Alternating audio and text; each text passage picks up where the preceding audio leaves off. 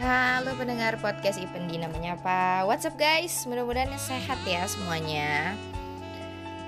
Hmm, hari ini kita masih berduka karena sudah empat hari masih dilakukan pencarian korban eh, pesawat Sriwijaya Air SJ 182 yang jatuh ya.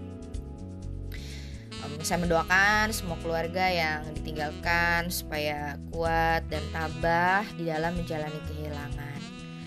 Juga buat beberapa sahabat yang mungkin kenal dengan korban longsor di Ranca Ekek Bandung beberapa waktu lalu.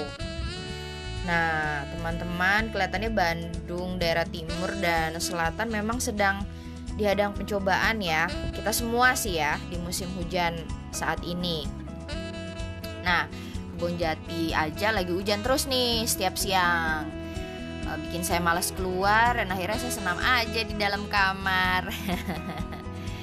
nah, sahabat, Bapak Ibu, saya merenungkan hari ini saya sedang merenungkan salah satu bacaan leksionaris dari Markus 1 ayat 21b sampai dengan 28 ya yang hari ini yang berkisah tentang Yesus yang menyembuhkan orang yang kerasukan roh jahat. Nah, saya pernah mendengarkan salah satu penjelasan di webinarnya seorang Romo Katolik. Hmm, namanya Romo Bayu ya, kalau nggak salah. Yang bilang kalau roh jahat itu ada beragam sekali bentuknya.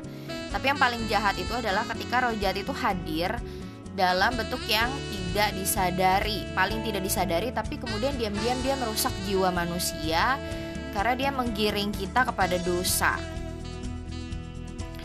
Eh, saya mencoba membayangkan bahwa dalam perjalanan misi dan pelayanannya eh, Yesus pasti menghadapi begitu banyak kuasa jahat yang menguasai hidup manusia. Bayangin loh, orang itu kerasukan roh jahat di dalam rumah ibadah. Saya jadi mikir sendiri, ternyata rumah ibadah itu ternyata nggak bebas ya dari roh jahat. Justru mungkin banyak roh jahat dalam rumah ibadah. Nah loh ya, tapi satu hal yang pasti ketika roh jahat ini dikisahkan oleh Injil Markus berhadapan muka dengan muka dengan Yesus, mereka mengenali Yesus yang maha kuasa, anak Allah dan roh-roh jahat itu tahu bahwa Yesus adalah yang kudus dari Allah. Dalam sekali perintah, roh jahat itu kemudian keluar dari orang itu. Pesan menarik yang uh, saya bisa dapatkan pada hari ini dari bacaan ini adalah bahwa Yesus itu datang ke dalam dunia ini untuk membawa kebaruan, pengharapan, kebaruan, kuasa. Tetapi apakah kebaruan itu juga menjadi milik kita, guys? Kita semua kan pasti punya hal-hal atau kebiasaan yang menjauhkan kita dari Tuhan ya, bikin kita berlari jauh dari Tuhan dalam kehidupan kita. Contoh misalnya kemarahan, duka, kepahitan, ya, dendam, nafsu kita yang selalu minta untuk dipuaskan. Kita juga selalu terjatuh pada kebiasaan lama, lagi, lagi, lagi, kebiasaan jelek, lagi, lagi, dan lagi. Ya, sudah mencoba untuk kita mau komit buat berubah, tapi terus kita lakukan lagi, kita lakukan lagi. Nah, gimana sih supaya kita bisa lepas dari dosa? Gimana supaya kita bisa melepaskan diri kebiasaan berdosa kita? kalau tanya ke saya eh, teman-teman bapak ibu sahabat-sahabatku menurut saya sih nggak ada manusia yang bisa langsung bebas dari jebakan dosa ya kita semua harus mengalami pertobatan detik demi detik hari demi hari. Jadi pertobatan itu bukan sesuatu yang seperti amlodipin atau telmisartan ya yang obat hipertensi yang kalau diminum langsung nurunin. Itu juga sebenarnya amlodipin itu kerjanya 24 jam ya dia perlahan-lahan nggak langsung. Nah sama seperti itu juga dengan pertobatan gitu. Pertobatan itu bukan sesuatu yang seperti kita minum panadol langsung turun gitu kan panasnya. Ini saya banyak branding ya banyak branding merek-merek obat nah pertobatan itu memerlukan proses ya waktu demi waktu saat demi saat kita perlu latihan rohani, makanya kita perlu latihan rohani. Kita perlu rendah hati, kita perlu uh, belajar dari doanya Maria. Ya, uh, teman-teman saya, teman-teman kita yang Katolik itu uh, doa, ada doa yang selalu mereka lakukan begitu di jam-jam tertentu ya. Ketika Maria berkata, "Aku ini hambamu Tuhan, jadilah padaku menurut kehendakmu."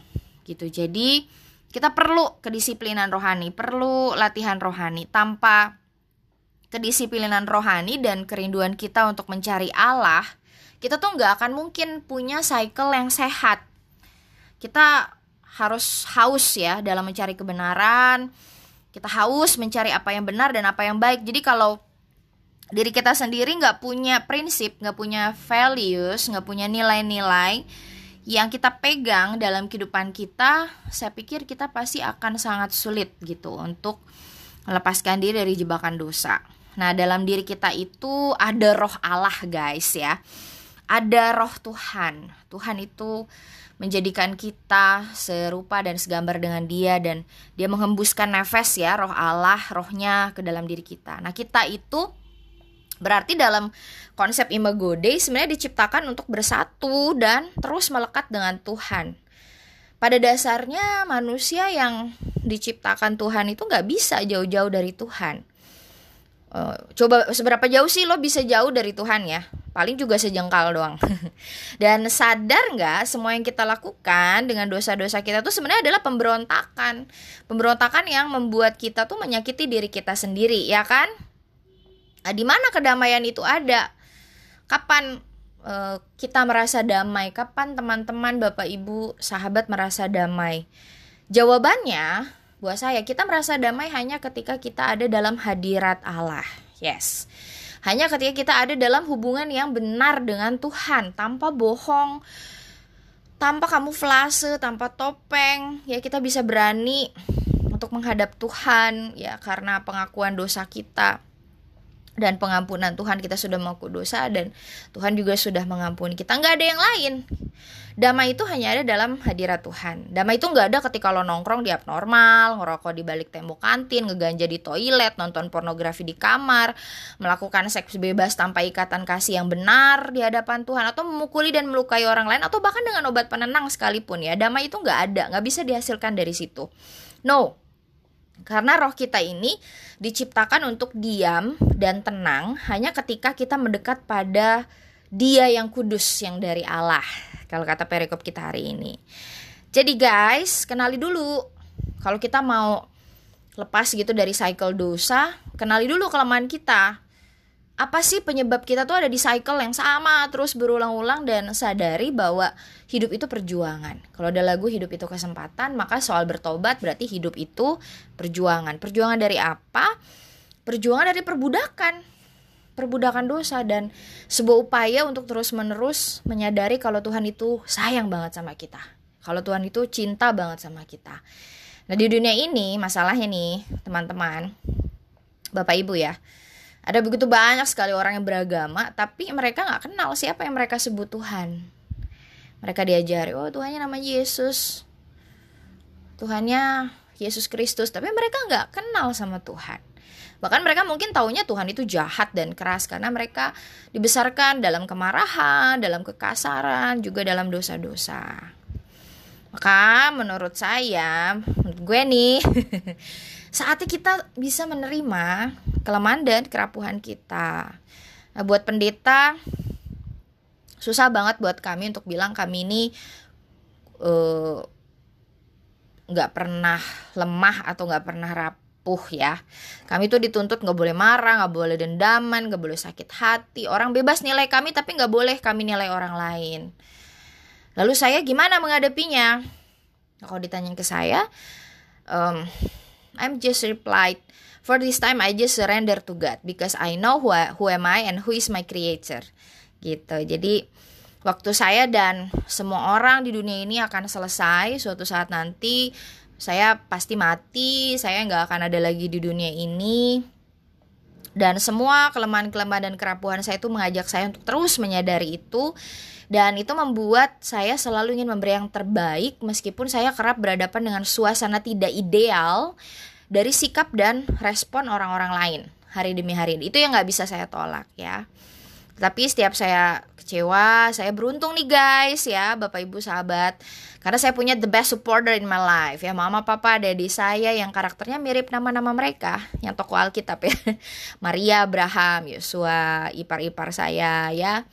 Uh, Fanny dan juga Robin, kemudian juga ada teman-teman pendeta. Aduh, jangan saya sebut lah satu persatu karena banyak tapi ada beberapa yang so special for me ya. Uh, teman-teman saya yang selalu menguatkan saya dan bikin saya punya positive vibes. Kalian juga harus punya ya. Orang-orang yang hebat orang-orang yang lovable ya di sekitar kalian. Supaya kita bisa menjalani embara dunia ini dalam sukacita dalam damai Tuhan. Nah so di hari ini dengan kesadaran bahwa hidup kita adalah manifestasi, buh berat ya. Maksudnya hidup kita adalah perwujudan dari kuasa dan kasih Tuhan. Saya berharap kita semua bisa merasakan kuasa dan kasih Tuhan itu di hidup kita.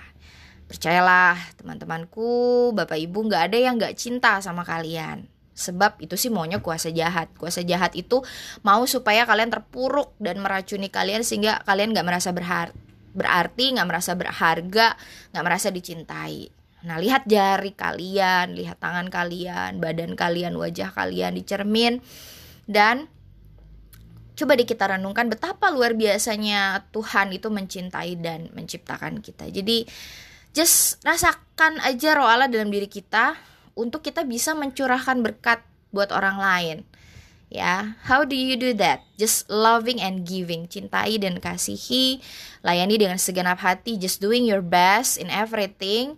And fulfill your path and destiny ya. Uh, empower yourself and be creative and productive. Reach your dream. Dan buat kalian yang saat ini sedang berdoa untuk sembuh dan hidup ya hari ini di dalam ranjang kalian do not be worry oke? Okay? kalian pasti sembuh dalam nama Tuhan Yesus. Allah pasti nyiapin yang terbaik buat kalian di ranjang itu.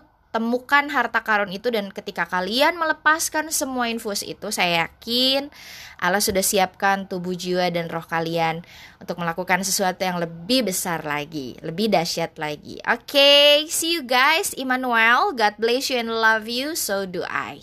Bye bye